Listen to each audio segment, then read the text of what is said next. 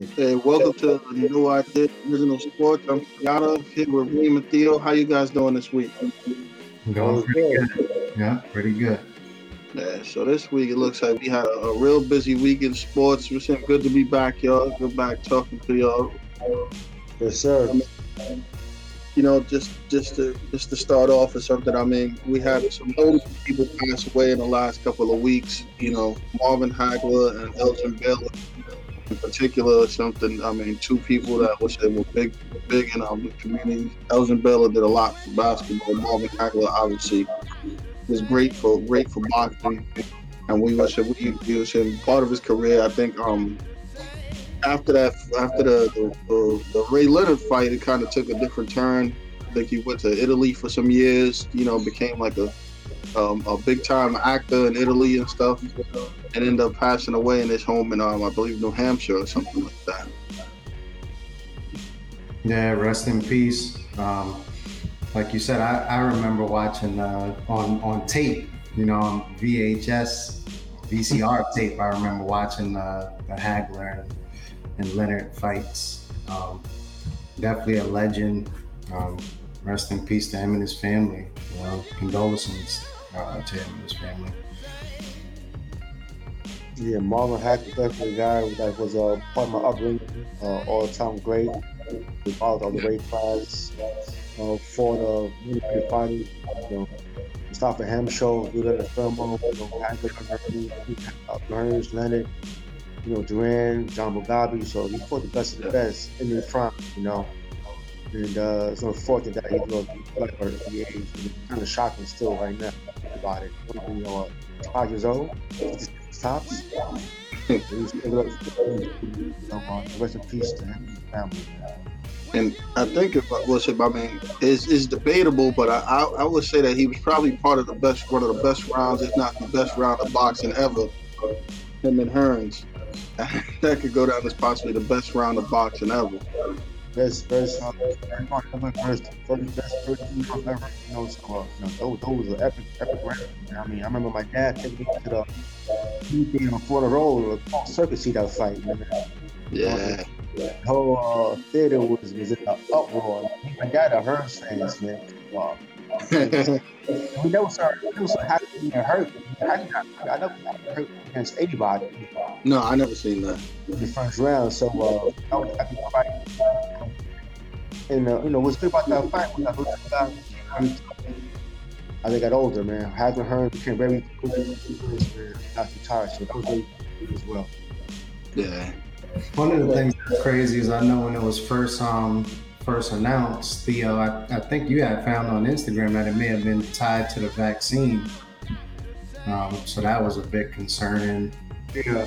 Um, that, I found on the IG page. So he, he elaborated was that he was in a hospital was shot. Okay. He kind of, tried to want to make it um, he moved on. But then the wife came back out, you know, and was fine. So she didn't say why he died or how he died. She died that it wasn't COVID. The Hearns came behind that saying how the patient so to speak. You know, son, he didn't mean no harm, you know, saying no power play, no power play behind it. That, that was about that. So. Uh, of right now, we still don't know, you know, what the cause, yeah. So while we're talking about boxing, there's some, a couple of notable things going on. It looks like the um, the Joshua Fury deal is done. Um, I mean, for me, I look at that fight as a styles make fights type of thing. I think a lot of times people tend to um, sleep on Fury when they probably shouldn't after what we've seen. So, I mean, I don't, I don't know. I, like, I mean, to me, it's kind of toss up. I, I would not be surprised to see Fury win this fight. Yeah, me either. Um, Fury is one of those guys for me that is it's it's almost hard to root for him in the sense that um, the guy is a good fighter, a good boxer, but for me it's it's hard to root for him just based on just the way he looks in terms of his conditioning, and it, it comes almost it almost comes across as the guy doesn't take it serious, but obviously he does. He just has a different body type um, than some of these other guys. But you know, that's one of those things. His, like you say, his style isn't the most flashy, um, but it's, it's, definitely effective. Um, he, he proved that in the in the last couple of fights. Um, so I, I, wouldn't be surprised to see him win. Joshua, I, I kind of question his chin a little bit, um, so I could easily see him getting hit um, and, and going down. But at the same time, Joshua, I guess for me represents the opposite of what I'm saying about Fury in that he he looks the part. You know, the guy has muscles on top of muscles, and so he he looks the part of a champion. But it's to be an interesting fight. I could easily see it going either way, but I learned my lesson um, with betting against Fury. That's for sure. So if I had to guess now, I, I would probably go with Fury. Yeah, I'm glad fights happening. You know, as a as a boxing fan myself, um, when I first noticed Fury, I kind of didn't really pick to his uh, boxing skill. He was so big and tall, so you kind of like, you, know, you, should, you should beat up Theo and Kareem and Kenyatta. Look how big you are. You know? then as fight goes on, you start to you know have more awareness about his boxing skill. Fury has boxing skills. Yeah.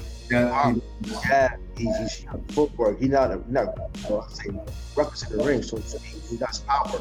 So I noticed his boxing skills as years went on. Um, this fight here, I think uh, Joshua has a good chance to beat him because uh, you know Joshua has better skills. Hawkins is just uh, yeah, yeah. Got no footwork. Well, Joshua has actual skills, footwork of his first his league. And me, I just as well, you know, as we fight, Reeves, he's not in his ring, I mean, in his corner.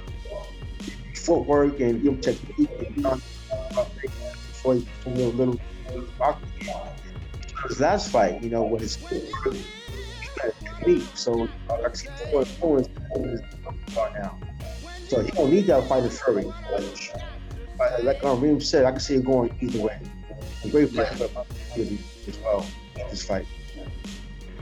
So I'm also hearing De La Hoya may get back in the ring or in, or in July. That he's he's looking to get back in the ring. I mean, I, I could say I'm I, I don't necessarily want to see it. so so I mean it might be a spectacle. I mean he'll get out there. I doubt they'll he'll put himself in any types of harm's way or fight any you know fight anybody, even the older guy that could particularly possibly hurt him. I mean I got a funny one for you. I, uh, uh, Darrell Coley seems to be taunting him on Instagram, trying to get get, get a get a fight. So that'll be interesting. I mean, what do you guys think about De La Hoya getting back to the ring? Now, I think if I'm not mistaken, this is this will be De La Hoya's first fight and I, in I think 13 years or something like that. Right. Um, the first thing that came to mind is um, was money, but then I'm like, man, De La Hoya, he should be loaded. You know, this guy made a lot of money inside and outside of the ring, so it can't be a money thing. So I, I'm questioning what's making him do it. I know it's through uh, Triller, I believe, right? the production. So that's an interesting thing there. Maybe he worked out some some type of um, deal with them, but I'm not really excited for it. Um, it, sh- it, should be interesting to watch if it's free through Triller, but overall, I, I'm I'm not really looking forward to it per se. But I'll probably watch it. Yeah, I have no interest. have no interest in that fight whatsoever. uh, Right now, he, didn't, he didn't even announce uh, uh, an opponent for that fight. No. May 3rd. So that right this to tell you how he's trying to make this fight be, how competitive I should say. Yeah. About uh, the champ Cody, man, man made two different videos. So he's definitely serious with this damn fight. Yeah. so, uh, we, we, need to create a, a campaign for uh, uh, uh, Cody, man, and have him get a second chance of uh, being Kevin Hoyt. Yeah, I, would like to see that. That that I'd like to see. See him get another shot at him. That goes down, I'm with it. That's for sure. Yeah. So you well, speaking of Kareem brought up Triller. We got another fight on the horizon, but um, Mike Tyson refuses to fight. But I think it was true. He said he would never fight for those guys again. So uh, supposedly we got Mike Tyson and Holyfield fight coming up. I mean, what do you guys think? I mean, the last time I seen Mike, Mike's hands was moving pretty fast. I haven't seen Evander, so I don't know what that'll look like. But as long as we don't get the other ear bit, I'm fine with it. So that deal, that fight is official. I, I, I, think it is. I think they might get it done, but I know Mike didn't want to fight. I think it was Triller. Mike didn't want to do it on Triller for some reason. But I, I think like the day afterwards they got it done or something. I think it's a done deal. I think uh, the whole way what I read, I learned that um, Mike is making his own, uh, I guess, uh, entertainment boxing league, so to speak. Yeah, yeah, yeah. Because a businessman he is now, he got to do it on his own umbrella, this hustle umbrella. So that kind of makes sense, you know. But um, uh, the Holyfield, uh, Mike, the third fight, should be interesting. Uh, I've seen both train in the ring. Um, I, I'm a Mike fan. I think Holyfield gonna take him out.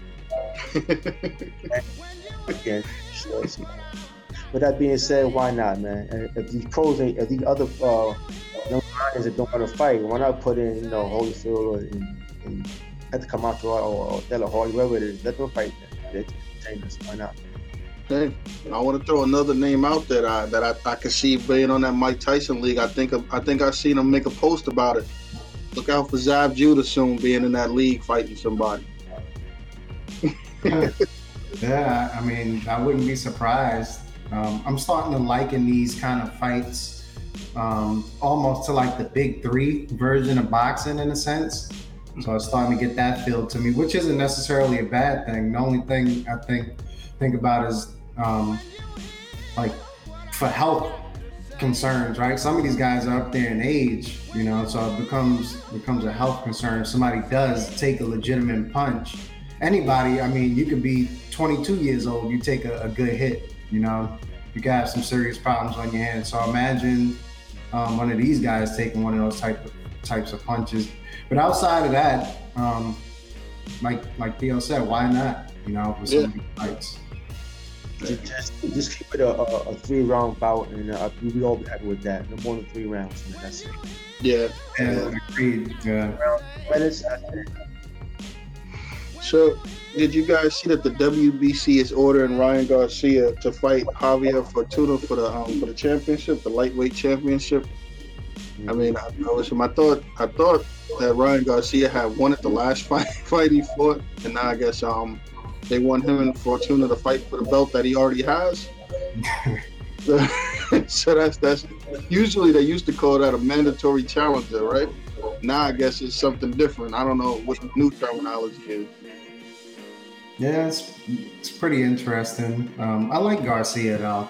Uh, I think he's good. Um, so I could easily see him winning the fight. But like you said, it's, it's interesting because, like you said before, it used to be called mandatory challenger. Uh, at least that's what I thought it was. Yeah.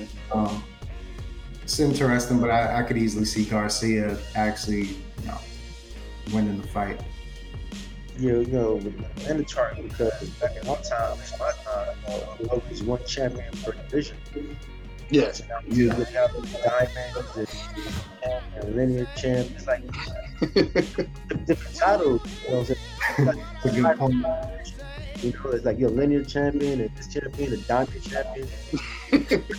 Basically, you know, is it sounds like see his title. But he yeah. him a makeup title.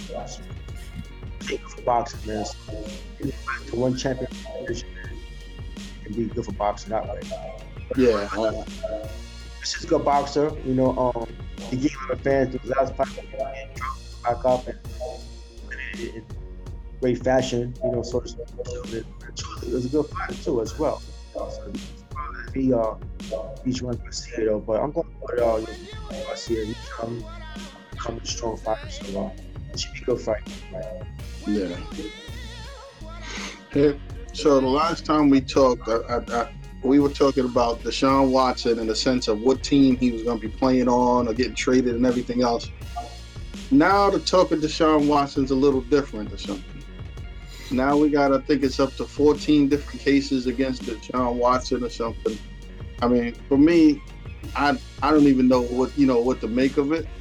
I would say, you know, the, let them do the investigation. I think this is like what they were talking about for that commissioner's exempt list you know, as far as like, you know, not taking away his money. But at the same time, I don't think the Texans could put him on the field. And I definitely think his trade value is tanked because of this somewhat. So, I mean, my only curious thing about it is I'm, I'm real curious about the timing of this whole, this whole announcement.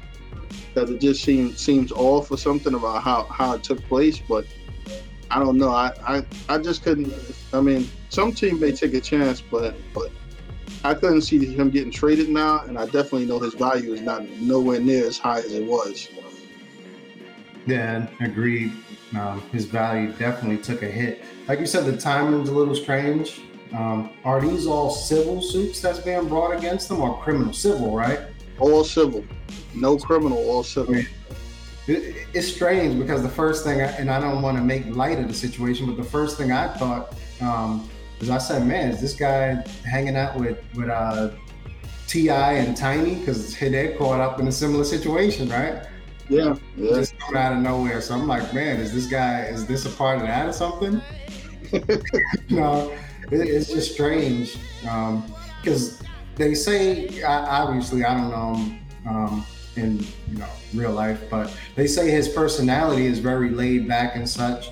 So they were saying that the Texans themselves were kind of surprised to hear these allegations against them. Um, and as a fan, it kind of surprised me too. Again, I don't know him personally, but the one thing I would say that's like especially strange about it for me is why not hire a personal um, masseuse? You know, it's strange that he kept almost like bringing in different masseuse for this. So yeah. that in itself is a little strange. Now, all, all 14 are um, masseuse women. Um, yeah, they're all women. They're all women.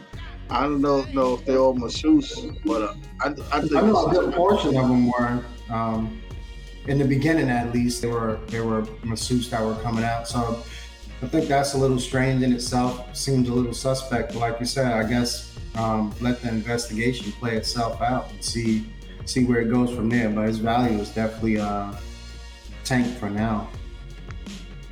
Yeah, all, all this allegation here for black man. I'm saying, but um, you know, two, three is one thing. When you start hearing ten or more, is like really alarming obviously laid out to get, some bread. It's more about getting clearing their name or getting justice, so to speak. I, I, think that you know, if you want to clean your name and, and, have character and respected than than money. Right now, everything is about money right now. Everything is civil, like uh, Yada said.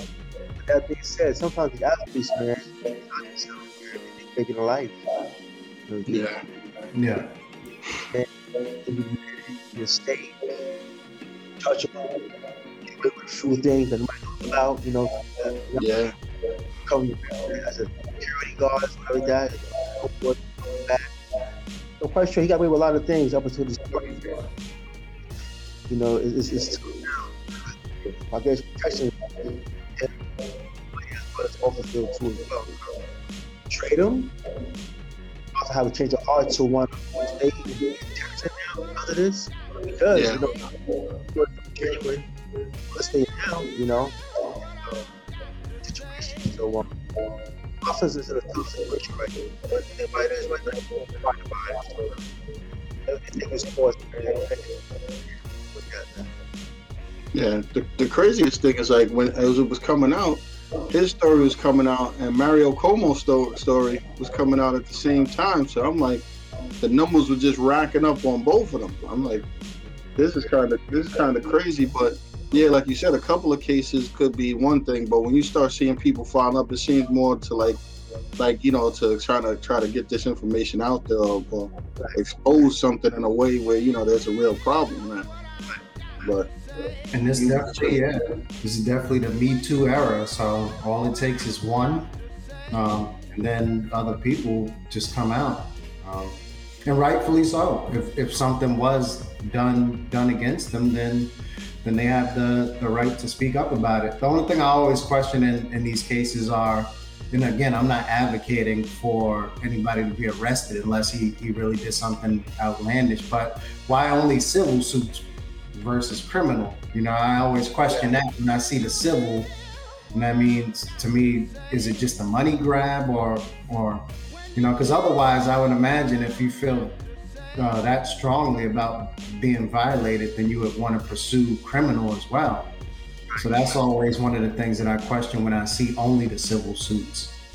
I, I do one of the things about the timing I do think it's a legality issue as far as like let's say Deshaun Watson gets traded. I think it's a little more difficult to get like a civil case or any criminal case in a state once a player or person leaves the state. So it makes it a little more complicated. So they would have to bring them back and stuff, and things would definitely be dragged out a lot longer trying to bring a professional athlete that's say he's over in whatever state he could easily say he couldn't make court cases because of this, he couldn't make this, so this whole process would be dragged out. So who knows? The fact that he might they might have said he's going to get traded or leave the state might have triggered some of this too. And I think uh, I don't know about now that it's up to 14, but I know in the beginning, like all of the women were, were being represented by like the same lawyer too.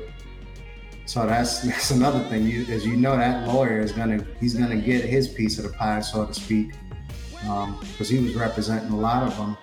And again, if if Deshaun did something um, that he wasn't supposed to, then then rightfully so. Um, so just because he's an athlete, I, am certainly not advocating for him to, to, get off by any means. You know? Assuming he's guilty. Yeah, I'm, i mean, it's, it's, it's a sad state, but you know, hopefully, you know, and in retrospect, with all these different girls saying he gets whatever help he needs and they get whatever help they need for whatever the situation is. Right. Yeah, I agree. Definitely agree. So, moving on to Deshaun Watson, we're Drew Brees retired. I mean, mm. Neil had asked earlier this week, listen, where do we see Drew Brees at as far as uh, ranking all time?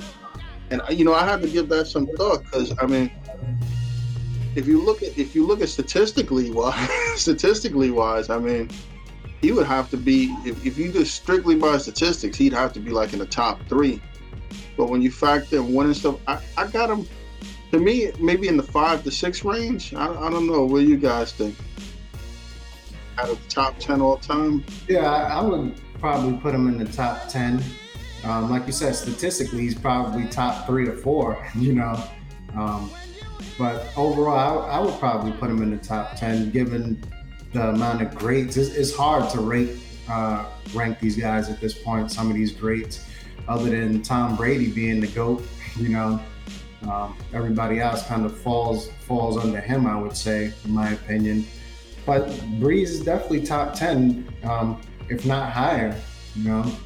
The guy had an outstanding career. Yeah, I, will go back with Drees when he, Drew Brees when he played for Purdue University, and uh, when he played for uh, other teams as well. When he hurt his shoulder, the Chargers, yeah, yeah, that's right. You know, and uh, I remember when Dolphins was going to uh, trade for him, every day in the deal to stay to Daunte Culpepper, and he, that's why he that's why he ended up in, in uh, New Orleans and having a great year. Um, I'm not a stat guy. I'm, a, I'm an eye test guy. But if we go on stats, he's definitely, you know, top five, top ten stats. And I'm gonna go as far as to say, as far as I wouldn't mind having him, or somebody saying having him in top ten. Um, for me personally, I, I, I, would like to have a lot of guys before Drew Brees. Not saying he, he, he's not great, but he is great. I'd love to have Dan Marino before him. John Elway. You know, you know, I might be biased. I may, I'm, I'm gonna say say Frank too as well. It's just on what I see as well, you know. But that being said, Drew Brees is a great quarterback.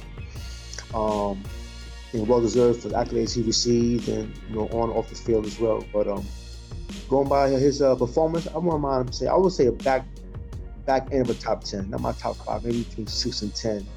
I'll put yeah. him Yeah, I think I, I, agree with that. And like you said, I mean, you got to look at a John Elway. You got to look at a, uh, what's it? You got to look at um I mean, Troy was great. Yeah. Yeah. Brett Favre. You got to look. Right. Right. Yeah.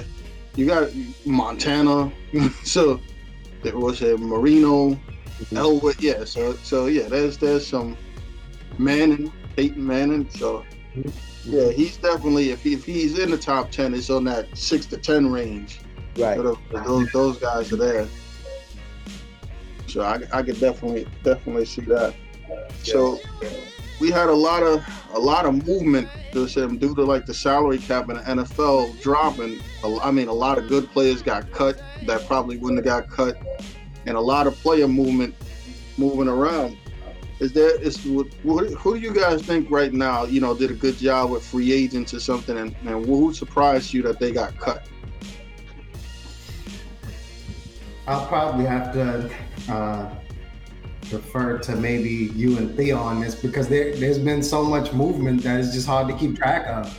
Like you said, there's been guys who you, you would never expect to be um, looking for jobs in the NFL, um, and they were released. A lot of it, like you said, is due to, to salary cap reasons, um, which is a little strange to me because I would imagine that the league would be able to withstand. I know it's been a rough year um, these these um, leagues, but I would think the NFL given how successful they were over the you know past years, that they would be able to withstand a, a year or two like this. So it's a little interesting, but yeah, there's so many moves for me to even keep track of. So I, will have to defer to you guys. Well, I, will keep it within my division. I think um, the Redskins and Giants did very good. So I guess name wise, you know, the Redskins did good with the receivers that they got. They got uh, Samuels from Carolina. He got. I like uh, Fitzpatrick. You know, if you could control him, because Fitzpatrick can make plays. I know he might be a journeyman quarterback, but if you surround him with, with you know, uh, uh, good players, he will, you know, get play better than he, he should be or his talent is. But um, if you find a good running game, mix it with a special arm, Redskins could be something. They should, they should be favorite going into next year. Anyway, because somebody else was what Redskins. Oh, uh, uh, Jackson, uh, Golladay, the Lions, the tight end for the, for the Vikings. And for um, John Booth, well, you know, based on free agent signings, you know, my, my division, I think Redskins and the Giants, they, they good. I mean, let's not forget your team itself. The uh, you guys actually retained that. Finally gave him that contract. Um, yeah. So yeah, I would say that that goes on the list because that was a yeah. contention. So that goes on the list too as well. You know, it's one thing where Jerry should have just signed him the moment and uh, the other guys got got signed. It was Winston Golf should have got signed. You know, we don't know what it is. It's something about Dak that Jerry just just didn't like uh, just wasn't feeling. Yeah. And you know what? They paid him on the butt. Now you pay this man forty million. yeah. They paid this man forty million. Now, now we do it. It's, it's bargain shopping. You got, yeah, I've got like KJ Wright saying, "Come get me." You can't get him because you bargain shopping. You pay the pension. You got paid back this money. Yeah. Yeah, that's a good point. I, mean, you know, but I do, like, I, do, I do like the sign of uh, uh, two guys from Atlanta, Atlanta Falcons to play with Quinn two safeties one of the hybrid safety and, and linebacker. I put the names right now. You can not see somebody else. So I like that. So I like that as well. But we need much more, man. We need, we need to hit a home run in the draft and find a way to get uh, KJ Wright in here, man, to play linebacker. Man. That's for sure. I mean, for me, as much as it pains me to say it, I think New England went out and rebuilt the team. They basically rebuilt the, almost their whole roster, the whole defense. They added some offensive weapons. I think Agholor and um, what's her name? I think Tyrell Williams, right? I think they'll make out. To, and they bought in um, Hunter Henry, so I think they went out and did some rebuilding. So I think that'll help. I think the Jets did fairly well. They still got a lot of holes to address or something. And this one, this one's kind of a surprise. Not really a surprise. I think the um, Tampa Bay did well. They managed to bring back all of their free agents. They their whole team is intact. They didn't lose anybody. So that that in itself is pretty good. You can win a Super Bowl and not lose anybody. So that's that's pretty good. Now, now for New England, who who's the quarterback? Because I know they were there's rumors. out there. they um they re-signed Cam Newton. They re-signed Cam Newton to an interesting deal. It's like it's worth. I think it's worth ten million dollars with seven million guaranteed and a bunch of incentives. But what somebody was saying with the money that they have, that they'll either probably draft a quarterback, or if somebody happens to get cut, they could still cut Cam or bring somebody in, and it wouldn't hurt them. Like the amount of money they're paying him at ten million, if they decided to bring another guy in at ten million, say they decided to bring in Teddy Bridgewater or somebody else, the money really wouldn't hurt them that much. So Right now, right now is Cam. Yeah, because I, I, heard the Jimmy G uh, rumors floating around out there that they may be interested in trying to bring him back, or so that's interesting. Um, like you said, who knows? Cam Cam may have a, a, a, better year. I don't know if he'll ever get back to his old form on, on the Panthers, but he may have a better year with more weapons around him. Um, so that should be interesting to watch. Yeah, I agree, man. The is bringing up, man. You know, I think Belichick got Bob seeing Brady holding total trophy without him. So now he's going against what he usually do. Now he's going for now he's signing guys the big contract, big name guys. So that's what he's doing, man. He's going for the chip. He's trying to win Super Bowl this this upcoming season right now. He's not waiting. Yeah, the way he's spent, it certainly it certainly seems that way because usually yeah, that's, that's a lot of his way. Yeah. Yeah, they they spend a lot of money. And was the Jimmy G thing is interesting because San Francisco went on record this week to say that he's still the quarterback, even though they moved down to three in a position to draft a quarterback. So we have to stay tuned on that one. Yeah, to me, that's it. Seems like that's why they made the move to begin with. To agree, like you said, is to, to get one of these quarterbacks. So I guess we'll find out shortly um, what they do. Yeah, you don't move up to the third spot and not take a quarterback. Man, unless Lawrence Taylor's there, but other than that, man, move up to the third spot, get a quarterback of some kind. I know who it is. Who it is, we don't know, man. But two picks might be, uh, you know, at, at Lawrence though. So we'll see. My guess, uh, at least I'm hoping at this point, is that is that um, that the Jets don't screw it up. you know, they got to take take on Wilson at number two, especially after that pro day, seeing him. Um, like I, originally, I wasn't sold based on the competition. It was like kind of like one of those things: is who's BYU playing? But the guy has convinced me just on arm strength alone that that uh, we need to take a shot on him. He he can make all the throws. I mean, I'm interested to see. I, we, we got one more I want to see, and then I, will be sold on Wilson because um, Justin Fields' pro day is coming up. I think this week sometime, maybe even tomorrow. So I, am so I'm interested to see how he, how he does. Yeah, agreed. That should be good. Yeah. Justin Fields is good. He, he's, he's, he's, like, he's, like, he's, he's like Dak Prescott. Yeah. yeah. That, that's the comparison, Dak Prescott. You know, so it might be a little faster too. So, he, he, can make plays, man. Don't let those, those, those games we got hurt for you, man. Look at the healthy, those, those bowl games. Show. But he, he's, he's a real deal, man. He's a quarterback. Ashamed to take him. Marcus Sherd is this kid, uh, that kid uh, from North Dakota State. He got his name right now. Yeah, Trey Lance. Yeah. Trey Lance. I haven't seen much about him. Uh, I guess his school pretty much. So, uh, he needs to have a great pro day as well. I hope it's not yeah, and he took the he took the year off. He opted out of the year too, so that'll be interesting. Yeah. So this this week, listen, we seen Shaka Smart switch teams from Texas to, to West Virginia. I mean, I, I think it was a good move because I think that the writing was on the wall with Texas. Like he's kind of been on the hot seat the last year or so with Texas. So okay, with Marquette. Well, yeah, he went to Marquette. I'm sorry. Yeah, I, I think think he was a hot. He was on the hot seat in Texas for a little bit, so I think that was a good move for him. I mean, I think one of the things that people underestimate when they take these jobs, and one of the things I one of the things I thought Shaka Smart shouldn't have did. But one thing, when he went from VCU to Texas, he kind of changed his style. So VCU was a hardcore defensive pressing team, like make you work. And I never really seen that, you know, implement that at Texas.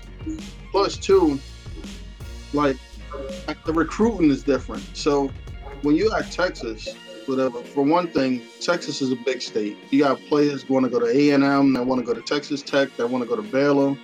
Plus, two, you have other states that attract them. They have really good players. So it's hard to try to keep all those recruits. Whereas VCU at the time was kind of a mid-major, so you kind of have you know your pool of recruits a little more. But if you're Texas and you're going up against, let's say, Kentucky, Duke, North Carolina, UCLA, Arizona, you know, all these teams, it's harder to get those recruits in there unless it's some kind of draw or something. And I, I don't know if he ever connected with the alumni and different stuff like that. Because for me, I probably would have had Kevin Durant coming down down there, I would have had all these other guys coming back to try to help me recruit these guys. Cause I was reading something today where even Kevin Durant said that he would like to see. Um, I forgot who he said he would like to see be the coach. He said he'd like to see a Texas former Texas player get a shot at being the coach. So he's engaged with Texas too. I don't know if Shaka Smart ever engaged those guys, you know, to help them sell players going to Texas. Like you said, when you're at VCU, which is like you said on on uh, the mid-major spectrum, you kind of know what you're dealing with in terms of recruitment. But when you um, move up to to like Texas and these big universities, like you said, the, the competition increases dramatically to get these top players. Not only does the um, competition increase in terms of getting these big players, but the expectations increase too.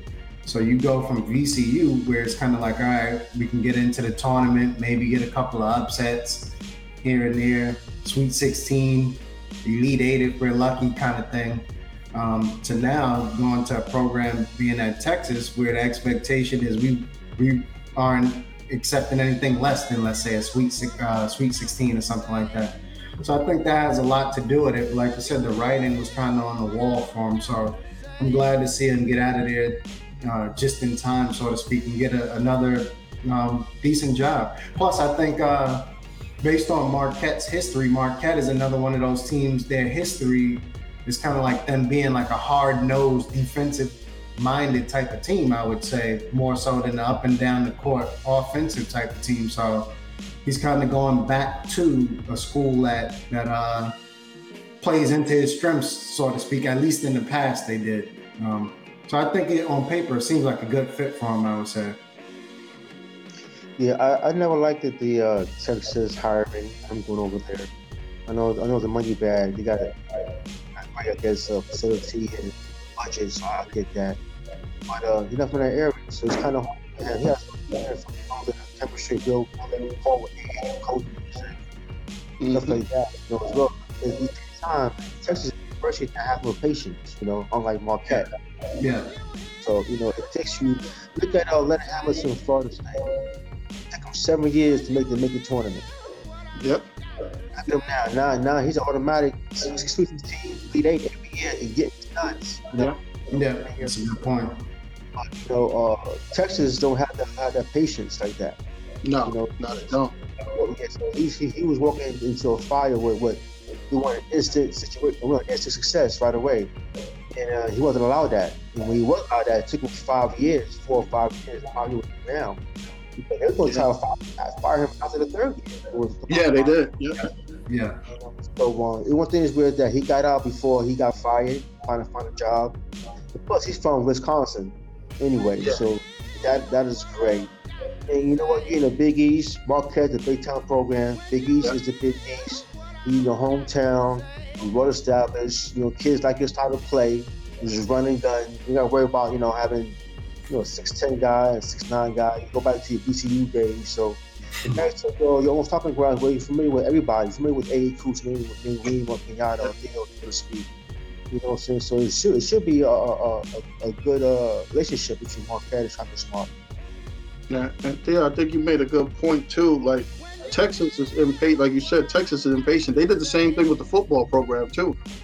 Coach didn't perform; he was out after three years. there's no, there's no time, long time frame and I do think being a Wisconsin native and the only competition being like the University of Wisconsin for recruiting, he'll probably get the best players, you know, best players from there too. So that that'll definitely definitely right. help out.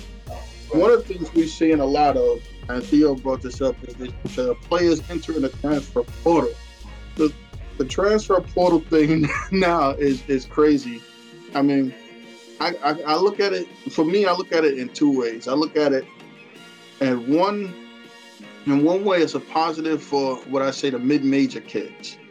So a lot of these kids come out, and I think I think part of this is, is an, to me is an indictment on college coaches' laziness and poor recruiting.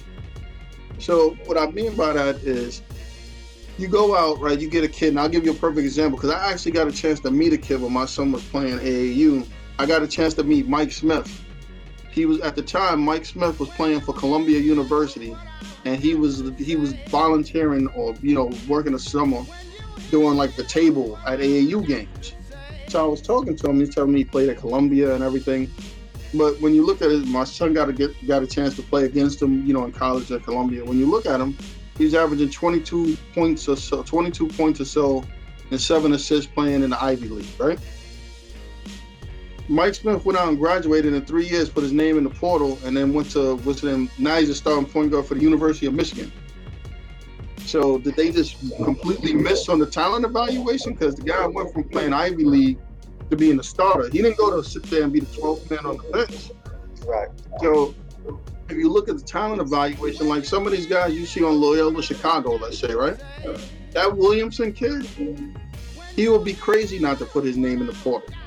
Because he'll probably go from playing for Loyola Chicago to starting for North Carolina next year.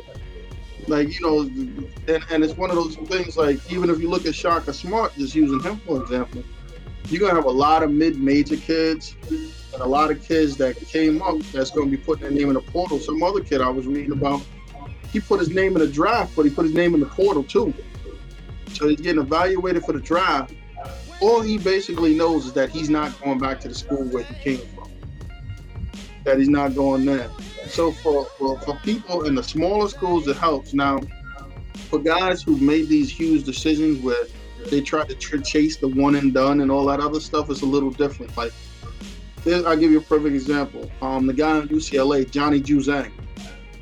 Johnny Juzang was a good player either way, but he went to Kentucky and he was a he was a, um another just another guy on the team. So when he went there, his role was to be the spot up shooter and stuff like that and with him, he that just wasn't what he wanted to do. COVID came and he decided to go home. Now in UCLA, we see a lot more of his game and stuff like that. And as as you know, as local area products, we can point to a guy like Immanuel Quickley for that. You didn't get to see all the stuff he could do on Kentucky. Because when you play for a school like Kentucky, it, it's tough to evaluate those guys individually because he's got to try to meld everybody into positions to do what he needs them to do at the time. Yeah. So those guys transferring is different. But as far as all these guys just throwing their names in there, what's what's the consequence for making a bad decision? Is it that is it that you're moving up because you feel like you belong on the next level? Is it that you just don't like it here? Or is it that you're not playing? So I think the world's kind of changed. I remember a time where if you they made, it was so difficult to transfer that people wouldn't even do it. You lose a year eligibility, you have to sit. Then you went to the next team, you went there, you actually had to prove yourself before you got minutes and spots. Now it's like I leave this team, I don't want to play here. I go over here, I'll probably start because the first, before I put my name in the portal, there's some guy in the background recruiting me to go, go to the other school. Like we got a we got another local guy named um, Taiwan Taiwan Walker, something like that. I think he was on Ohio or something that he's I think he might become the starting point guard of Michigan State next year or something. But I think it's a misses. Yeah. I mean, I, I think you pretty much hit every every you know point. The only thing I would add is um, going back to like the recruitment piece, because I think uh, I wonder how much of it has to do with um, like the these scouts and coaches just going to the same wells too many times to do their recruitment instead of looking at um, the smaller schools and stuff like that, like high schools and, and such. Because I know they're probably picking from the same litter each time. So maybe maybe that's a part of it is they need to branch out in terms of recruitment and, and go out to, to more spots. That's the only thing I can um, think of. But other than that, I think you hit everything every point that I would say. Uh, fellas, please uh, bear with me. I might be a little long-winded on this topic right here. Oh, no problem. I, have a lot to say about this topic here. Um, these kids are jumping ship because there's no more setting out and transferring. And, and I don't blame them because a lot of these coaches could get a new job and, and leave you high and dry. They recruit you to come play, then they get a new job, more money. Now you stuck at wherever you at because he came here because, because of the coach. And that guy wants his kids, yeah. Yes, and all of a sudden you come in your first year, you get a playing time, but that the coach going to wherever he's going to, he's got more money to snatch. Like, like damn, I came here for you, coach. You know what I'm saying?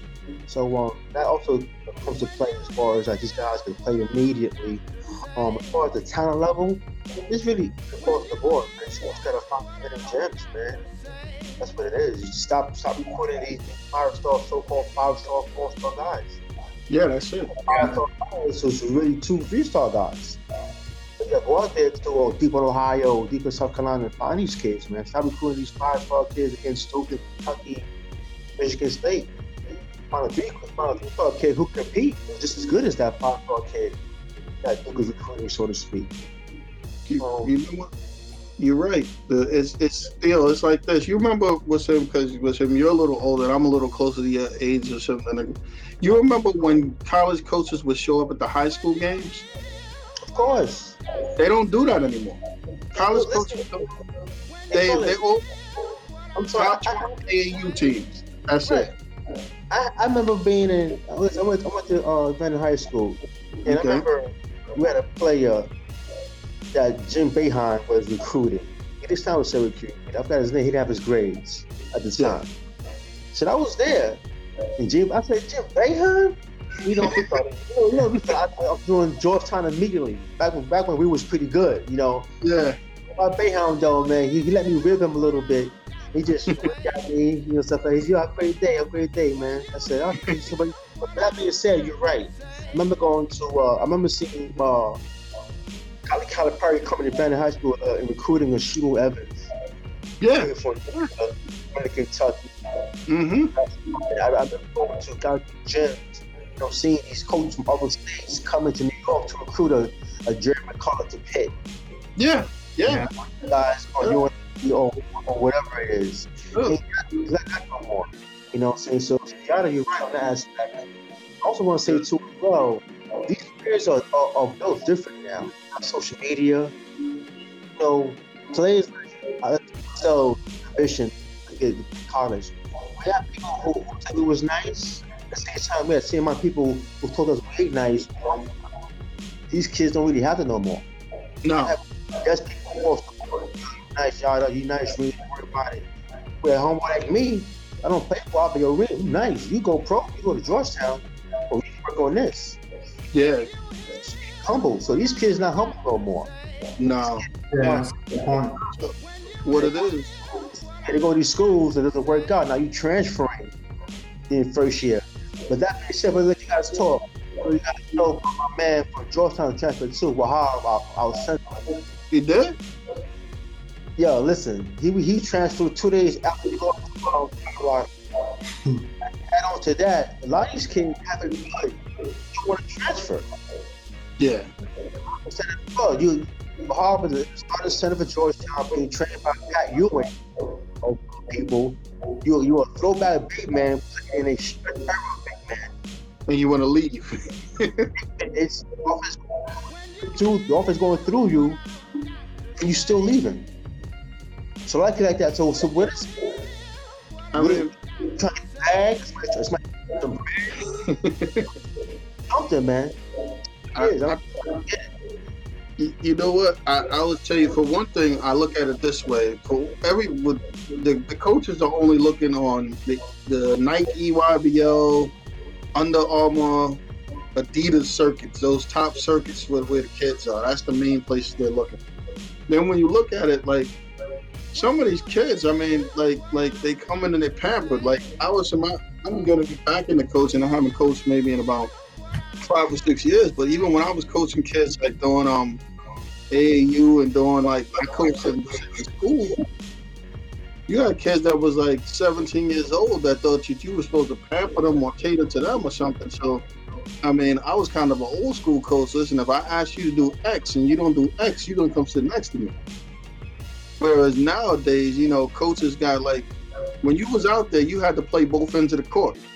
So if you wasn't checking nobody, then I got to sit you down. Nowadays, it's kids that they don't have to play defense. Well, I don't play defense. That's, that's not my thing. I don't take charges. I, you got a whole list of stuff you don't do. I don't dive. I don't hustle. All I do, I shoot. I'm a shooter. I'm a scorer. You none of that stuff. You, you think you that until some kid get out there and embarrass you, and all of a sudden it's everybody else's fault. But you, you look at you look at it, you got to look at it at the coaches too or something. It used to be a team was composed of a whole team. You, you in high school when I was there, they played eight nine kids. Listen, and dudes actually came now. Realistically, it's three kids and a bunch of subordinates. Right. Yeah, three kids and a bunch of kids out there to support those three kids. You better get this kid the ball. You better get him the ball. You better do this. And that, that's it. It's, it's not like, and, and now you transport that to the higher level. You got these three kids from pampered in high school and all the way through, whatever. And now you take those three kids and you move them to college and stuff, and now you got them with Ewing. Ewing's an NBA Hall of Famer. This ain't no, no dude, no guy that don't know nothing about it, who never played, that learned how to play basketball from a book. He don't give a damn what this kid's telling him. Like, yo, yeah, you know, I, I, I like to do this. But you know what, dude? Guess what? When you can get all of this stuff down, then we can talk about what you like to do. But for right now, I, I'm gonna tell you how it's gonna go. And a lot of these kids can't handle that. They want to be told, "Ah, it's all right," you know.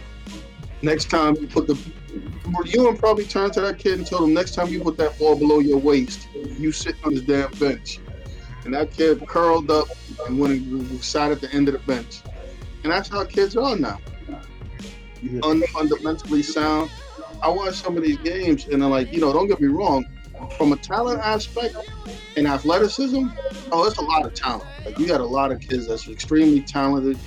They got a lot of athleticism, but everybody at a point, and this is what you learn from playing. Everybody at a point has the same level of certain things. When you get to a certain level, a lot of dudes is athletic. A lot of dudes can handle the ball. There's a lot of shooters. But what we don't have is a lot of people playing ball from here to here anymore. Yeah. Basketball IQs are probably at the at an all time low.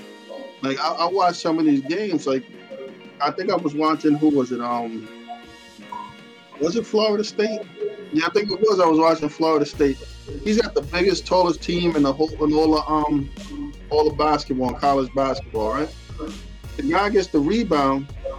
First thing the big guy gets the rebound, what they teach him to do? Look for the outlet to the guard, right? This dude starts dribbling. He's not even looking up. He's looking at the floor and throws the ball to the other team. I'm like, dude, you shouldn't even be playing. How are you? How are you going to college scholarship? You don't know how to throw an outlet pass or dribble with your head up, and you were amazing. We watching you trying to go to the Elite Eight. It's terrible. You you missed out on what people learned in the eight U, and you go into the Elite Eight. And that's the problem. As, as we're sitting here having this conversation, one of the things I'm I'm thinking about is um is Damian Lillard and CJ McCollum. Those guys went to they they were um, examples of good recruitment, right? Because they Yeah, plucked from Weber State uh, in Lehigh, right? Lehigh. Yep. So Portland did their homework, and you think about it, that goes back to what we were saying about certain schools only looking for five star recruits and stuff like that. Whereas, and another guy who we can't forget as part of this conversation is Steph Curry himself, right? Yeah. Hardly had any. That's how he ended up at Davidson. Hardly had any scholarship offers. Ended up having to take a, a, a you know scholarship from Davidson. So I think these schools they need to get away from um, only focusing in on certain, like you said, AAU circuits, and and um, do their homework a little more. yeah, player rankings and stuff. I mean, think about how many as much as as much as the NBA teams did their homework and did the right thing, think about how many college coaches failed. Right. It, I mean, who the, okay, we missed on Steph, Lillard, and McCollum, so we missed on three of probably the top 15 guards in the NBA. Says, says a lot. Yeah. Hey, King, I'm gonna ask you a question too, and we can chime in too if you know, you know anything about this. I'm gonna ask you particular. It pertains to uh, my big man who left my, my, my team Georgetown, and uh, I did my research. I actually had interactions with his guardian slash uh, handler. this, this is what our conversation consisted of. Um, so I told him what I felt. He's a big man. He's a traditional big man playing in a non-traditional era. He's, he's playing for a big time program, big time conference, a coach that just came for NBA for 15 years. So he could coach guards or, all big men. He knows he knows what he's doing. And you can see, I said, you can see his development through Pat. So uh, I said, so why is he transferring? What are you telling him to make him transfer? Because I know it's you, you are his handler, you are his guardian. Yeah. You came with, came with, with a tweet saying something about losing. You should lose when you lose your five best players, you got new brand, nine brand new players. You should be having a losing season. And part of that losing, uh, part of that as well is that Wahab was on the court while losing, while playing the whole game. How the offense go through him while taking Yeah. shots. So I, I'm, I'm confused. Why is he leaving? And for next year, we'll, we'll be south. We're the fifth and class in the nation. Why is killing us right now? And The only to add to that, I got I got one for you. The only places I could see him going So I would tell you this: the only way he's leaving, and it sounds crazy, he has to have had a promise from Duke, North Carolina, Kentucky, um, maybe UCLA or Arizona. It had to be like one of these, like the top ten blue chip schools in the country. That's the only reason, because other than that, it makes no sense. But I wouldn't be surprised, like you said, like you, you said it perfectly with the handler and stuff there's a lot of you know things that could be going on because a lot of these guys into the transfer portal, they already have an idea of where you know what type of teams may be interested in them and stuff like that. Like you're not gonna just enter the transfer portal. Let's think of it this way. Let's say let's say you're Ewing, right? Once you enter that transfer portal, I got to start planning for you not being there, right? yeah, So you think that you're going to enter the transfer portal, not get to where you're going to go, and then come back, Right. and everything's going to be cool? That's it. Yeah, you in the transfer portal. As far as I'm concerned, you're gone. yeah, you're gone. So unless you have some kind of thought process or some kind of you know possible guarantees or something, what would make you do it? Right. You ain't going to enter the transfer portal to go from Georgetown to a lesser team. Right. I, I, I've actually seen uh, Twitter replies from the university say, listen, uh, we hate Georgetown, but leaving makes no sense. That's how bad No. this is. No, it makes And saying this decision makes no sense. That's how bad. it is.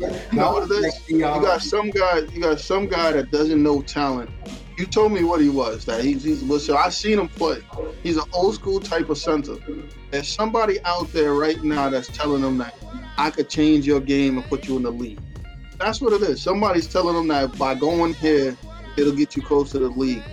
Whoever that is obviously doesn't know because if you look at the NBA, it's it's really hard to get a traditional type of center guy in the NBA whatever, unless he gonna turn around and turn into Jokic or something, then then he's got a shot. But at the end of the day, I think Patrick Ewing's blessing will count more than some of this other stuff. So If you think about it, Georgetown, if you're a traditional center, like you said, unless you're going to completely um, change your game around, if you're a conventional center, what better place to be than Georgetown, who's Yeah. known for building centers, right? Yeah. Lonzo Mourning, Ewing, you, you go down, um, yeah, yeah, you go down the, the line, you know, that's what they do. That's what Georgetown does. So if you're um, a traditional center, that's probably where you want to be. That's your best shot at making the league, I would say. Hey, Reem, I'm gonna end this so we, can- we can move on. 'cause I want to talk about you. I can go all day with this, but Patrick Ewing is a coach that believes in a traditional center. yeah, yeah. One of the last one. Right, the last one who believes in a big man back center is you and who else?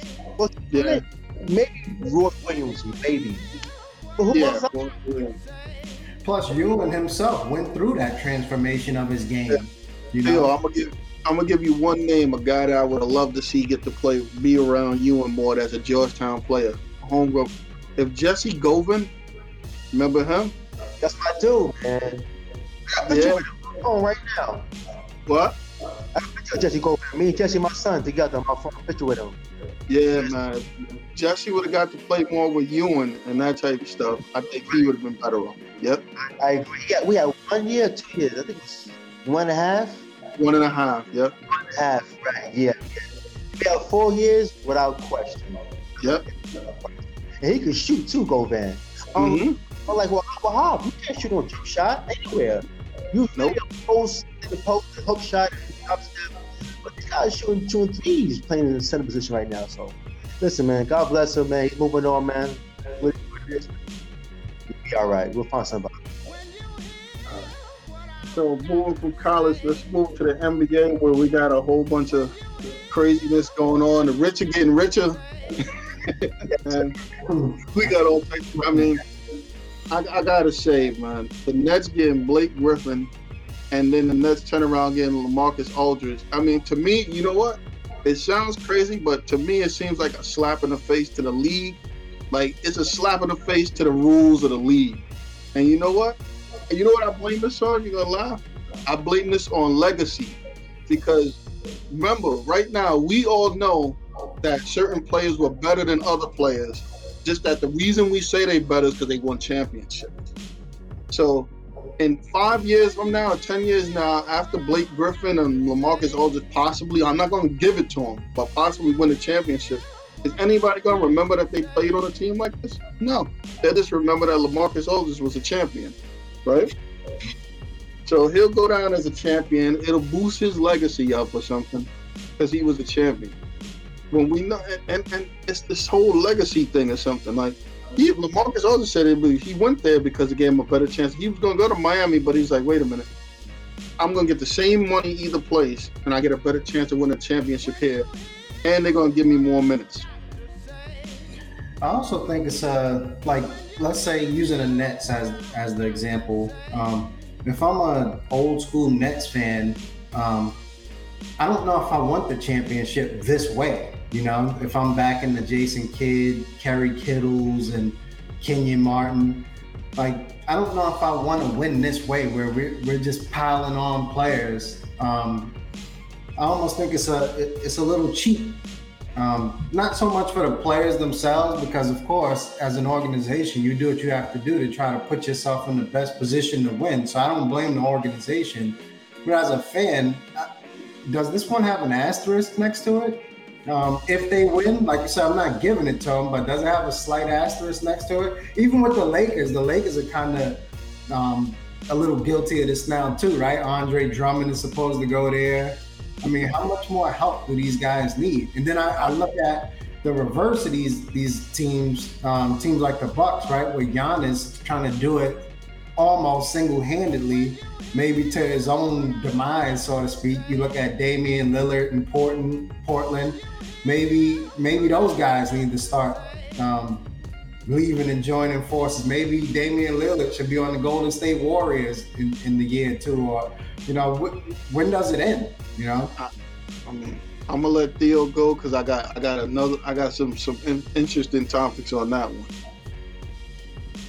Well, State is guilty of it too, right? When they brought in KD. So when does the super yeah. era end? Okay, so I got a few things I can say. We're gonna go back and forth. Um, nobody's saying anything about KD. Let, let, let LeBron get Blake and Aldridge and, and Drummond and LeBron everybody. But when somebody else do the same thing, is, is, nothing to be said. Now, I've seen Drummond play. I mean, uh, uh, Aldridge play. I think Aldridge is washed. just washed. Griffin, show you flashes. Two guys are not scaring nobody. Honestly, to tell you the truth. If you're a Laker fan, honestly, Lakers getting Drummond, it should be scary because he's better than both of them. Agreed defender, he's younger, he's a better rebounder. He's relentless too as well. And, and, and them having the luxury of uh, playing a four often is ridiculous. It's ridiculous. You know, you have Drummond who get all those rebounds. That's what he does. He's 20 with them easily. He's getting rebounds. And have AD on perimeter more often instead of, instead of playing in the paint Mm-mm-mm. It's gonna get ugly. It's gonna get ugly for for the Nets, and the Nets right now better hope KD comes back. Right now, they don't think coming back. So, I got something for you. The reason it falls back on LeBron is because he started it. I don't ever remember Magic Jordan and Bird getting together talking about we want to play together. That's LeBron who started it. So because he started it, the owner of it, so they make him the owner. Yeah. He started it. He did start because his legacy was on the line. Well, I will. T- I will. Yeah, that legacy thing is a big word, but Even that, Nobody appreciated him. Uh, the- you know, he would have went down. He would have still. The problem is, is this right? And, and you- and you're right. They wouldn't appreciate him with the rings. To me, right? I, I, I remember Gilbert Arenas saying something interesting. He wasn't popular, but he was right. Gilbert Arenas one time had a chance. I think he had a chance to go go to one team that was like a playoff team, or go to some other Wizards and sign back or something for that big contract, right? And somebody was like, "You can go over here and win rings, right?" And he said, "With two hundred million dollars, I could make it the best championship ring ever." So, what what happens is, you you go out and you try to get this legacy thing or whatever. That's that's LeBron chasing Jordan. And I will tell you this, right? Last time I checked, Jordan was six and zero. It's hundred percent. So going out winning thirty percent of championships or forty percent is not going to get you Mike. Be you. That's the only thing I can say to LeBron. Now, as far as the team, yeah, Drummond is definitely the more impactful, impactful signing or whatever. But those other guys don't have to play those minutes. You talking about Lamarcus Aldridge? Yeah, for 30 minutes is terrible. Lamarcus Aldridge for 17 minutes is different because he ain't gonna play that much. DeAndre Jordan. two, it's one of those things where I think I I, I would tell you this. I'm I'm gonna give you one. If the Nets go out there and start winning every single game, you said Anthony Day, you need to be worried about whether LeBron is gonna suit up. Because I don't. To, to me, I hate to say it. I, I mean, it's a character thing. If LeBron thinks he's gonna go out there and get swept, he will be out for the rest of the season.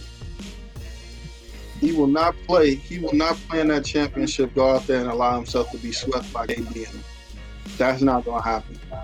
Either that or Anthony Davis is going. We're gonna sit out or something because he'll be ripping apart the Lakers or leaving. He'll be playing with Kawhi and Paul George next year. So something on the Clippers. I Or they're gonna make a trade for Giannis or something.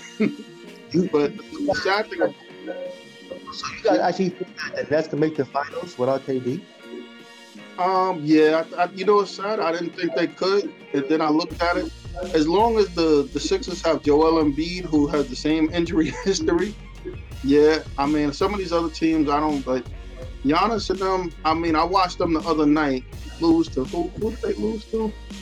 They lost to to to somebody just because they hit three point shots. The, the they actually they actually have the worst matchup against the Nets out of any team in the league. They give up the most three point shots playing against the team that hits the most three point shots. I think they lost to it was somebody from the West, but wasn't even like that great a team either. They just lost because they let the guys hit like some Ashton like 25 three pointers or something crazy. No, I'm sorry, I, it wasn't the West. Boston hit 25 three pointers the other night. I think it was Friday against Milwaukee. Everybody was hitting them. So I think Milwaukee. I don't think that the East, other than I, they don't like Miami. I feel bad for Miami because I thought that if they would have got a guy like Aldridge or bought somebody else in, they might have been a little more competitive. I don't think Oladipo helps them that much because I mean I would rather see the ball in Jimmy Butler's hands, and he seems to like default to some of these guys, and then at the end of the game he wants to try to pick it up, but that doesn't always work. I mean, and I don't think Tyler Herro and um, Robinson are playing as well as they played in the bubble last year, so they're they're a little bit out of it. plus those I think he's playing well. um, Oladipo, Tyler Herro, they all they, they all need the ball. They play the same position. Like you Yeah. said, Milwaukee. I think from last year to this year, um, even though they added Holiday, I, I almost feel like they took a step back. Milwaukee. Um, I'm not I'm not sold on them. I don't think anybody is quote unquote fearing the deer. Um, I think they got exposed um, in terms of playoffs. All you got to do is kind of build that wall around the paint when Giannis is trying to force his way in. And I don't think he's really done too much to, to change his game. Um, they tried to add a little bit more shooters around him, I guess. Um, they brought in Forbes, right, who could shoot. Um, they brought in Holiday, who's a playmaker. But I still, um, I don't know, playoff time, I, I'm always waiting for them to fold. I think as long as Harden stays healthy, um, and almost the way he's playing right now, as long as Harden stays healthy, he'll carry that team to the finals. I think. Um, Kyrie is a little. You don't know which Kyrie is going to show up on the court. You know which Kyrie is going to show up, but off the court, you don't know whether he's going to be on another. I need a break or whatever the case may be. But if he focuses in, um, I think that'll be okay in terms of um, yeah. making the finals with or without KD. I don't want to pencil them in like as a guarantee, but I, there's a strong chance they'll be in there. Um, I would say. I do got to go with Theo said though. I don't, I don't know if they'll beat the Lakers without KD, but listen, I, I'm pretty. They'll, they'll, they could, they can make the finals without him. I don't think they'll necessarily beat the Lakers without KD. But the Lakers, for the Lakers to beat them, they, all those guys gonna have to be clicking on all cylinders. Like you can't have Kuzma not performing. Um, you you basically they all gonna have to play well. Because right now, if I had to choose, I'd take Joe Harris over Kuzma every day. So, and plus two, Spencer Dinwiddie's on the way back. So this this is gonna get even crazy. Is he gonna play? I don't know if he plays. That oh man. That, that'd be even like he's a ball. It's only they only got one basketball though. Yeah, that's what I was gonna say. Yeah, and and not only that, they keep adding these guys. Um, but who who plays defense? You know, I still think that's a big concern. well, yeah, that's that's why I say the Lakers, the Lakers, listen, still, you know, still will be a formidable opponent. I think some of these other teams they don't play as like Milwaukee plays defense. Boston, I don't think their defense scares nobody. Yeah, Boston. Denver doesn't scare anybody's defense. I mean, Denver went out, got rid of players, and replaced players with the players that they lost. So they got rid of Jerami Grant and they put Aaron Gordon in there. And plus two, I mean, as much as they, I don't see Aaron Gordon as a good a defender as Jerami Grant was. No, I don't see. I never seen Aaron Gordon as a defender at all, really. I don't see him as good as a player as Jerami Grant. Um, maybe more jumping ability, you know, basing it off. But outside of that, um, but the, the thing is with Jerami Grant is I probably we probably wouldn't have been making making those statements until he until he left that Denver team and showed what we could do. You know. Um, now I think he's up for the running probably as most improved player. Or, you know, there's a couple of guys up there with him. Randle, I would say, but yeah, yeah Jerami Grant. Um, that was a big loss for Denver. Agreed. Agreed. Um, I mean, I think that's Randle's award, though. I, I got to say that. I mean, I would be really upset if somebody else got that award besides him. I mean, you really? talking about it. You deserve it, man. Come on now. Yeah, yeah. yeah. I, I, that would be. I couldn't. I don't even think. To me, I don't think there's no like the transition from who he was in one year to who he is now. I don't even know if there's anybody comparable. That's one of the. That's probably one of the biggest leaps of all time. Forget about. Forget about. You know, Yada, let's give it a buck. Grant's leap is bigger than Randle's.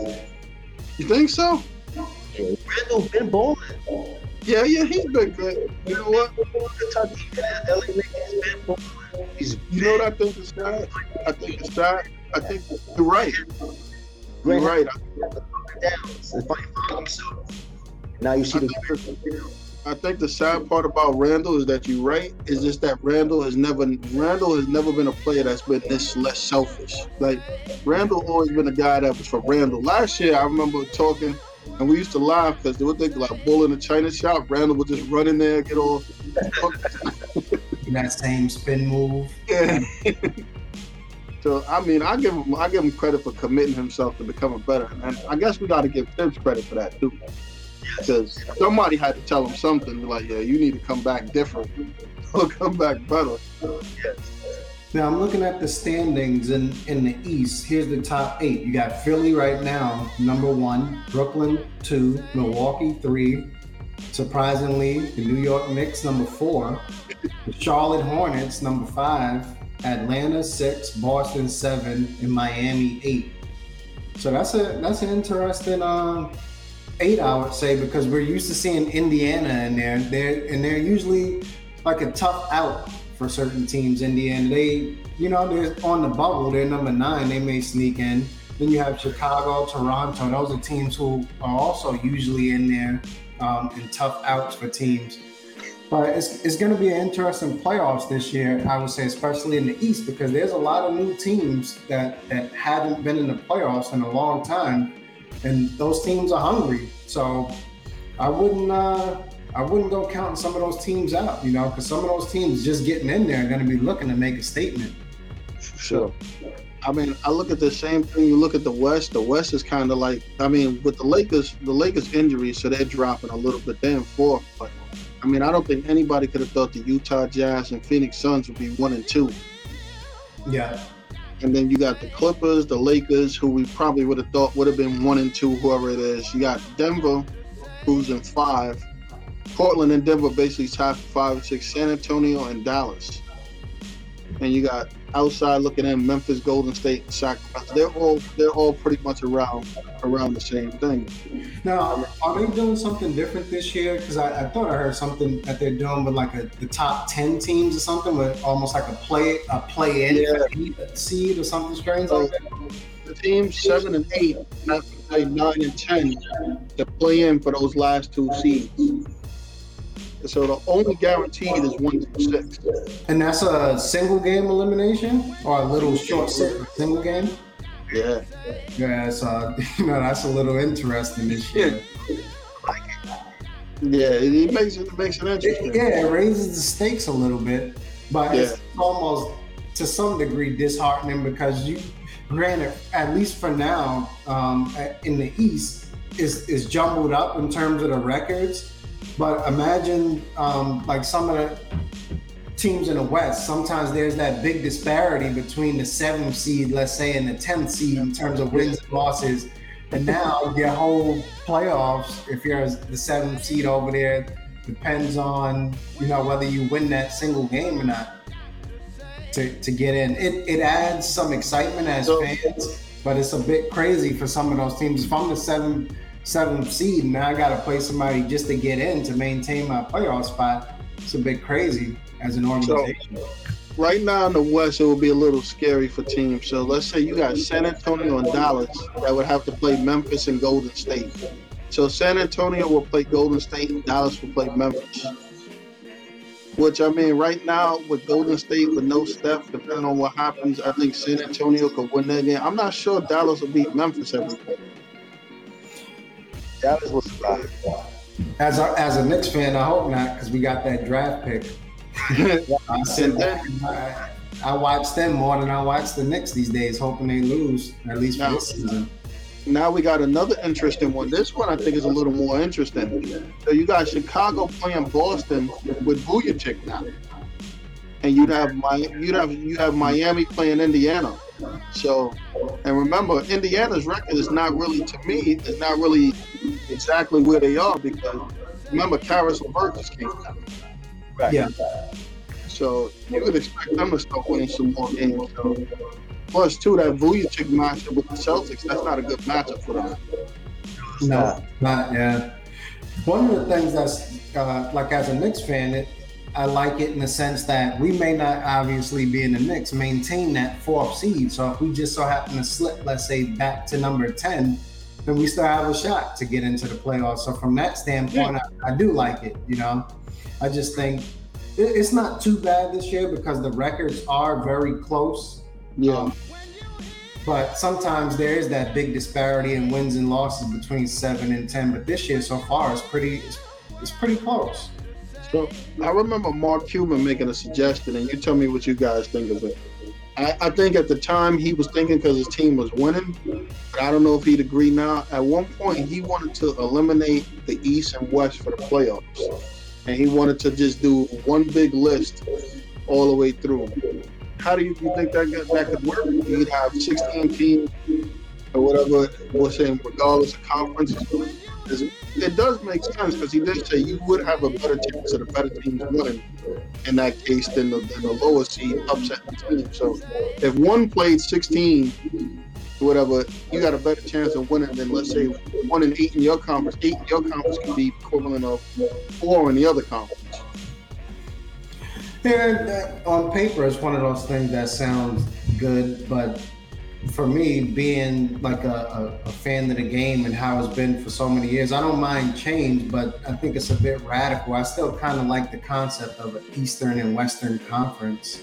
Um, so I, I, would stick with the format in terms of that. I, I, don't think I would play around with it. Like I, I can't really imagine two Eastern teams, let's say, or Western teams in the finals against each other, and it would take some getting used to um, for me. Right. Yeah, I, I agree with uh, Ring. You know, leave it alone. If it ain't broke, don't fix it. Let it be. If you want to experiment, you, you experiment maybe for a, a year or so. If it works out, if the players don't mind, the, the owners don't mind, keep it going though. But right right now, I agree with Ring. Leave it alone, man. I'd rather have a West team versus an East team for the uh, championship. Yeah, I, I do think one thing they may want to experiment though uh, with is is the three point line.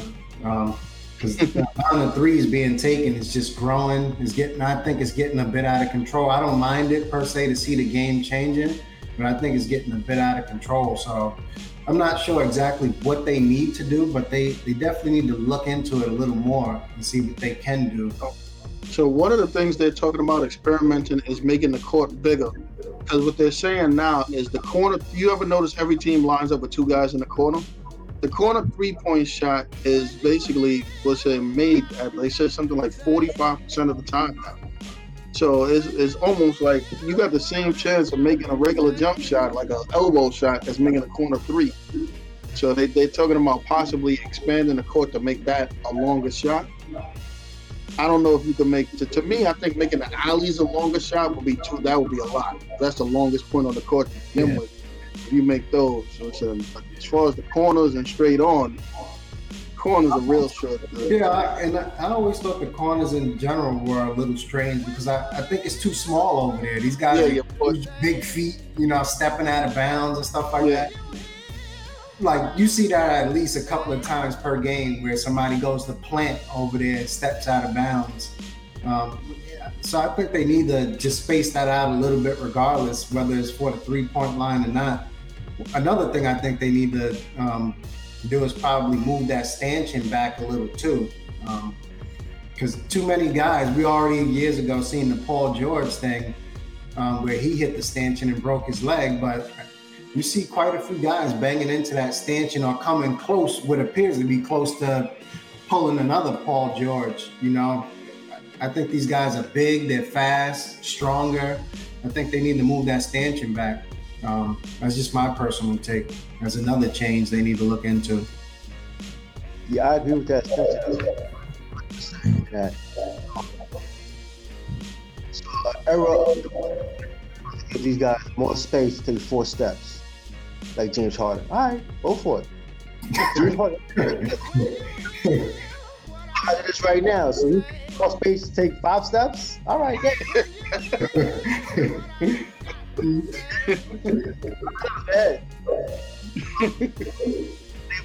to leave alone. Whatever needs some young kid to the next five, ten years who's a traditional big man and bring back the post presence of NBA basketball. That's it. That's well, all. I will tell you this. I'm glad that they didn't do what they talked about before. It really would have killed, killed the big man. Remember at one point they were talking about changing the lane to the European one, the one where you would never have no post game. Oh, the, the, triangle thing or whatever it yeah. is. And then uh, I know they played around with also at one point the idea of going with the FIBA rules where you could slap the ball off. The yeah. you imagine that with the athletes in the league if you slap somebody's shot? Yeah. yeah, I think they need to leave those types of things alone. Yeah. Um, the only thing that one thing that's scary is imagine them like making the court a little bigger, and you already have guys like Steph, and you got freedom to handle the ball, who space your defense out right dramatically. Now having those guys are even more important because you're you're really going to be spaced out. Imagine having to get from that corner back to the paint because Steph has stretched your defense out. Now a team like Golden State is back is back cutting you and stuff like that. So now I got to go over with He's going to be even more upset. So now, imagine if they spread the court and give James Harden the ball with a bigger court. or even imagine a, like Theo said, imagine a dominant big who take the court out and just let him post up. You know, you have James Harden take 72 dribbles in one. That's what happened. That's what happened. Do you imagine Kyrie Irving with more space? Come on. Yeah, you can. Yeah, it, it's gonna be tough. They make that court bigger. All these guys that can take people off the dribble, they're gonna be scoring at will. Because you never, like you say, you'll never be able to help. You'll never be able to help or get back. You can't help off of Steph. One thing I think they, they need to take a, another serious look at is um like some of those what I, I like to call them these days Trae Young fouls. When an offensive player gets in front of you and then He he stops. stops and jumps backwards, and all of a sudden, you know, uh, that's a foul on the defender. I think they need to look into that too. Um, They'll probably make that the KD rule type of thing with the arm swing. They'll they'll give you the ball out on the side or something like that. I don't think they'll stop calling it a foul because then you just have dudes running into people. I don't think they'll they'll make it a shooting foul. I think if they called some of these fouls, like when I was playing um, in high school, I would have definitely been, you know, D1, and I might have made the league with some of these calls, you know. I 'Cause I mean, keep running into players and getting calls. well, Right. think of it this way: if if you could play and you could, if I could dribble the ball without dudes hand checking, and then go to the basket without being touched, and shoot uncontestedly, you would average about 46 points. Though you know what the problem would be? We wouldn't get recruited because the the coaches don't come here. They would have, they would have, we'd have had to be in a top AAU school. And then you, and, and then you add add in the fact that in this era, all of these players, um, high school players and such, are scared to be crossed over. Nobody Yeah. wants to be dunked on, so they just sliding out of your way now to begin with. Yeah, I agree. that's why it's gonna be tough for me to get back in coaching because if you slide on out of the way, you're gonna have to slide on over next to me. oh, you, you like sliding? Defensive slide to the end of that bench over there. It's a different different game now. Yeah, you don't want to check nobody. That's all right. You don't gotta check nobody. Everybody on this bench right here, y'all don't have to check nobody. Just sit down, watch the game. I think uh, one of the guys who kind of like um, was a he he was mostly known for that in in high school, um, and unfortunately he's out for the rest of the season. We'll get to it. Is Lamelo Ball right? If you remember Lamelo Ball in high school, he barely ran past half court on the defensive end. I remember that game. He scored hundred points or whatever it is. They never crossed half Yeah, court. he So never crossed half court. you know? So and that's the era we're in now. Um, yeah, but unfortunately, he's he's out for the for the season, or at least what appears to be for the season. Right? I know there's been some speculation that he may be back sooner. Um, I hope they aren't trying to rush him back because they're in the playoffs right now. Um, but hopefully, he gets back to being himself. I, I I had him as rookie of the year. Another thing that's strange about that is, um, and I think Tyrese Halliburton made a point where he was saying once LaMelo went down, people started tagging him in posts and stuff like that, um, like saying he's rookie of the year or whatever the case may be. And he was he was saying that it almost seemed like people were like some of the fans were excited that LaMelo Ball went down. And I know some of the controversy that popped up surrounding it was D'Angelo Russell. Um, like a day after LaMelo went down, he made a he like tweeted out something about um, Anthony Edwards being rookie of the year now or something along those lines. Um, so I know there's some controversy there, but I hope LaMelo gets back. Um, definitely exciting young player, and I love watching him. We- While we on the topic of defense, we had a crazy statement made this week. Draymond Green saying he's the best defensive player in NBA history. I mean, the, there's the, there's tons of people that would argue that or something. I mean, I wonder if he said that to Scottie Pippen or asked Scottie Pippen or Joe Dumars or Ben Wallace I or know. any of these people, Gary Payton, if he's the best defensive player. You, what made it strange for me, like him saying that, and he is a good defender, but he said this on the heels of having his almost having his leg dislocated by Christian Woods. Yeah, seen that play where Christian Woods hit him with the little crossover, and he, Yeah. You can't that's make that statement. player. Yeah, you can't make that statement about being the best defensive player of the year a day or two after you almost got your leg dislocated trying to guard somebody. You just can't Yeah. make that statement so soon, especially. So I, I, thought that was strange. It was definitely bad timing for him to even make that that type of comment. But of course, I don't I don't agree with him. He's he, he's a good defender, but I wouldn't say he's the best all the time. You know, I think that was a bit a bit much. It's not a surprise. So we know that for sure. I give his props. And uh, yes, his time right now, all time, no. You said Pippen and Rodman. Yeah. Allen was a good Yeah. The, the, funniest thing is, the funniest thing is, you know what? He may feel like he's the best defender because nobody else plays defense. That's what it is. Yeah, yeah. I, don't even, I, I don't even think he's the best defender in the league right now, like this season, today. Um, I, I would put Ben Simmons above him easily right now. Ben Simmons is a better defender, I would say. Oh yeah, wing defender. There, there's a bunch of other guys, but that's one that comes to mind right off the back that has a, a big name is Ben Simmons. You don't think yeah. he's a better defender right now than Draymond? Good one. I like that. Yeah. So, and I, there's definitely a bunch of these specialists that we're not thinking of. These three and D type of players that are much better defenders right now um, than Draymond. Again, I give him his credit. He is a good defender. Um, and I, it's it's strange too that he makes this statement now because I think he's taken a few steps backwards as well on the defensive end. And I'm not even talking about because of the Christian Woods play. To me, he's almost getting to that point where he seems a little washed. He he, he doesn't seem like the same player to me. He's not a big scorer. We always knew that. But now, to me, he doesn't look as as explosive on the defensive end anymore either he might he might have came back from injury too early or something, or he might just be trying to get out there. Because I think, I, I, mean, to me, I don't know why he's trying to do that because making it like you like we were talking about a couple of minutes ago, making it to the 10th seed and playing to try to get in the champ, that's not going to help Golden State at all. They don't need that.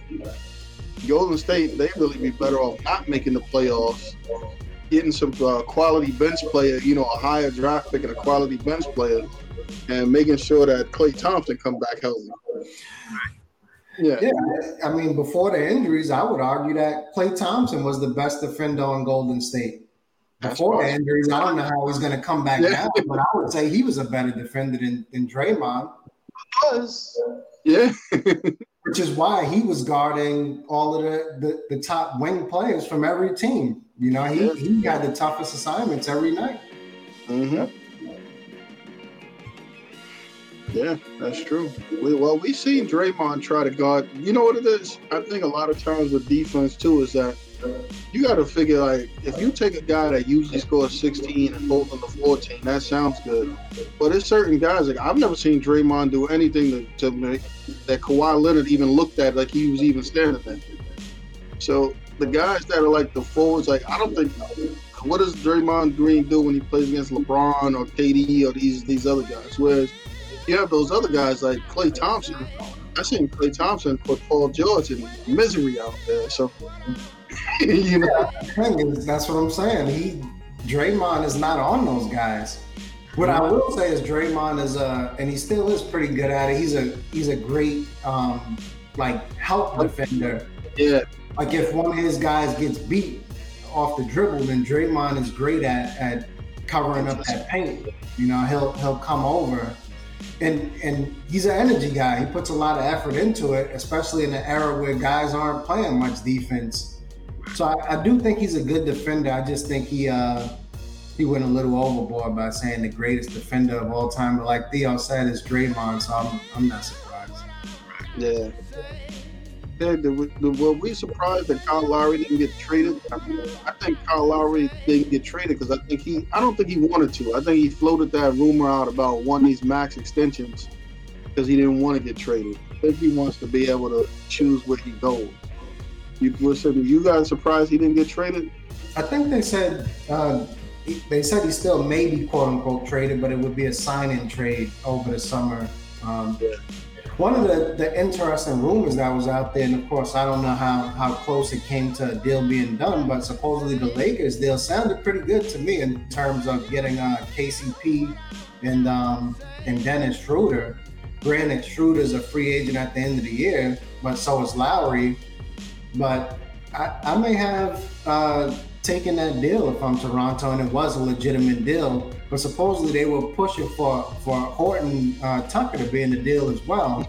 Which I, I mean, it sounds good, but I think a, a haul for Lowry of, of Schroeder, where you bring him in and get to evaluate him to see if you want to extend him, and KCP is is a is a good haul for Lowry, considering he's he has the potential to be gone for nothing.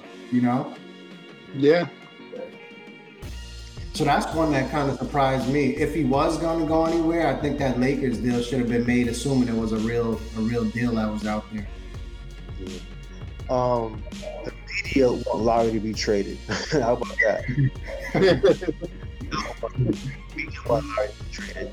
Like Reem said, um, for Lowry at this, at this point in his career,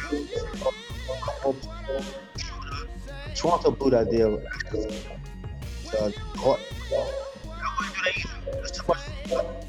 think it's too much for uh, Kyle Lowry. I think Schroeder is better. Schroeder, is Schroeder a better defender than Kyle Lowry right now? His career. At this stage, they about yeah, they about the same. But I mean, and I don't see what Kyle Lowry brings either. Because you know, usually you say you got championship experience and leadership, but you got LeBron, and I mean, you don't. You need more championship experience than LeBron. Right, right. yeah.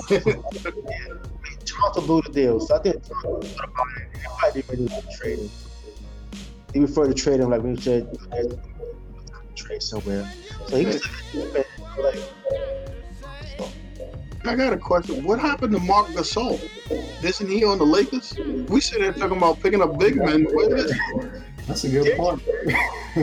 Listen in action. AJ unproductive. We're gonna take and get a, a missing sign. Mm-hmm. Somebody, can you see Marc Gasol? Please bring him back to the Lakers. He's injured, yeah, that's a good point. I, I kind of forgot all about him. You know, all this Drummond talk and everything else. They brought in Marc Gasol as the starter. You know, in the off season because he was supposedly thinking about retirement and going back overseas. Yeah. How they ended up with him, and now he's on the back of a milk carton. You know, you don't hear from him. you know? If you find this center, please call his number. Oh man, this, this is crazy. Okay. I just got one last thing I want to go back to, you know, touch on the Elgin Baylor thing before we were to wrap it up. Um, but man, we got one final question. Theo has a great question. So I was looking at, you know, you know, we know Elgin Baylor passed, but one of the things that's like phenomenal about about looking at Elgin Baylor is that how many players at his height averaged 13 and a half rebounds? He took about 28, 28 point score, and I believe was 6'5, 6'6, that averaged 13 and a half rebounds. The crazy thing about it, too, is in an era where big men were were big men. Yeah, on the perimeter shooting threes and everything else. So here it is. You got a guy six five, six six, grabbing rebounds over big men that are that are in the paint. So yeah, impressive. Elgin Baylor is an all-time great. This guy has scored what? I learned he scored 61 points and 22 rebounds in the NBA, in the NBA final. Yep this guy scored. This guy averaged 30 and 19, only playing on weekends. Yeah. Let that marinate. And like Reem said, in an era where it's all about the big man. Even to the small forward was a big man back in his days. You know what I'm saying? So he's all time great. I also learned, I think Gilbert Arenas, I, I learned said that um, he was creator of the not the Euro step. I forgot what move it up, but it came from Elgin Baylor. He created this, this move. Yep. What it is. I don't know the side step or the drop step or one of those jump shot kind of moves. I forgot what it was. I should have wrote it down, but I didn't write it down. But he also, he also created moves too as well in his time. So the guy ahead of his time. All time great. I mean, rest in peace, man. And uh, you know, as far as like playing playing on the court, he was great, man. Yeah, rest in peace. So I got one last question for you guys, and Theo brought this up. So we're at the end of the game now. We got a choice between what's name, Damian Lillard, Steph Curry. Who you going with at the end of that game? Game on the line. Take the shot. That's right. Game on the line. Who takes the shot? Now, I think personally, I think Steph is the the greatest uh, all time in terms of three point shooter, but right now I'm probably I'm I'm going with Dame time. You know, I, the guy the guy is just not to say Steph doesn't because I've seen Steph hit some huge shots too, but Dame has that that clutch gene. Man, I, I got to go with Dame time. Yeah, uh, Curry the best shooter ever. Dame could arguably, arguably, you say say say that he could be, you know, eventually. Um, I'll go Dame. Dame just did it more. Yeah. Yeah. With a, well, I just- I want to say an inferior team, but a much less talented team. Older team. Okay, so, but even that being said, it's still it's still that crunch time game on the line. Yeah. Well, I, I want to go back and, and just make one more comment. Uh, I would say Steph, right? Considering Golden State was smacking everybody when they were healthy, the guy really wasn't in as many you know situations to hit these clutch shots, right? so I mean, you may add a little asterisk there because of that. But outside of that, um, I would definitely yeah, go with Dame. But Steph was was in a lot of blowouts. Um, even when they weren't as good, right? When Golden State wasn't a, a great team, they were getting blown out. And then once they they got the, their little big three, and then eventually added KD, they weren't in as many close games. So that that may factor into it as well. Mm-hmm. Yeah, I think you guys both made great points, and, and I think I'm gonna go with Dame too. I think, as crazy as it sounds, I think Dame with the ball in his hands is a little more scary than Steph at the end of that game, just because. Let's say it wasn't a three point shot. If it was two, you would definitely want Dame because although Steph can get to get to it, I think the combination of Dame being able to get to the front of that rim quick, knocking down those shots, you it, it, it seems like he got a lot more options out there, and he might be a little better at creating his own shot than Steph is. Right. So I got to go go with Dame too. Mm-hmm. Hey guys, it's been great talking to you guys again. Another great show, another great week. Yeah, man. Any final words, Reem? Yeah, just that it's been it's been a pleasure talking with you guys. Like I always say, um, especially during these times, we're fortunate um, to be able to do it. So yeah, that's pretty much it. Yeah, I had fun. You know, I miss you guys last week. This hour, 45 minutes going on. It kind of flew by, man. You know what I'm saying? Yeah, it did. Yeah, But listen, man, I appreciate I appreciate you guys every week, man. I, I enjoy myself every week, fucking fucking sports. But um, I want to I want to add on that um, rest in peace to um, this guy named Oscar Frayer. He played for uh, Grand Canyon University. You know, he got killed. oh yeah. You know, so rest in peace to him and his family, and uh, you know, Grand Canyon University, man. There's always something going on. There's always a tragedy every week, man, going on in sports. Yeah. yeah, unfortunately. yeah. But, so rest in peace to his family. and, uh, University as well, man. And again, I just want to thank you guys, man. A great time, great talking. Like you said, time seemed to fly. We had we talked about a lot of good stuff today, and it went Yes. through quick. You would never think that it was this much time, but it was great talking to you guys, man. Right. Yeah, man. It was another great show, man. You guys have a great night. Appreciate you. Enjoy it. Yeah.